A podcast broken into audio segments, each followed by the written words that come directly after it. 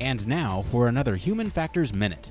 Where the parameters of user experience appear fairly cut and dry, the customer experience is more conceptual in nature and is typically used as an all encompassing term.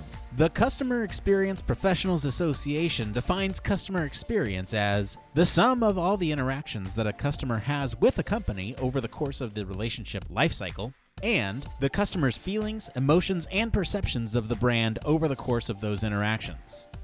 Customer experience is a reflection of the big picture, a brand oriented concept that includes all interactive touchpoints and the perception of the organization as a whole.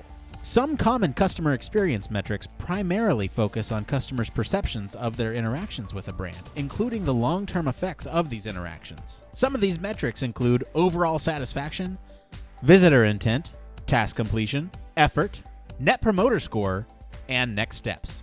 For more information on customer experience and the metrics used, visit cxpa.org.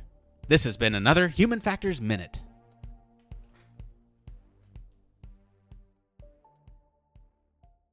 Support us on Patreon for access to our full library of additional Human Factors Minutes at patreon.com slash humanfactorscast.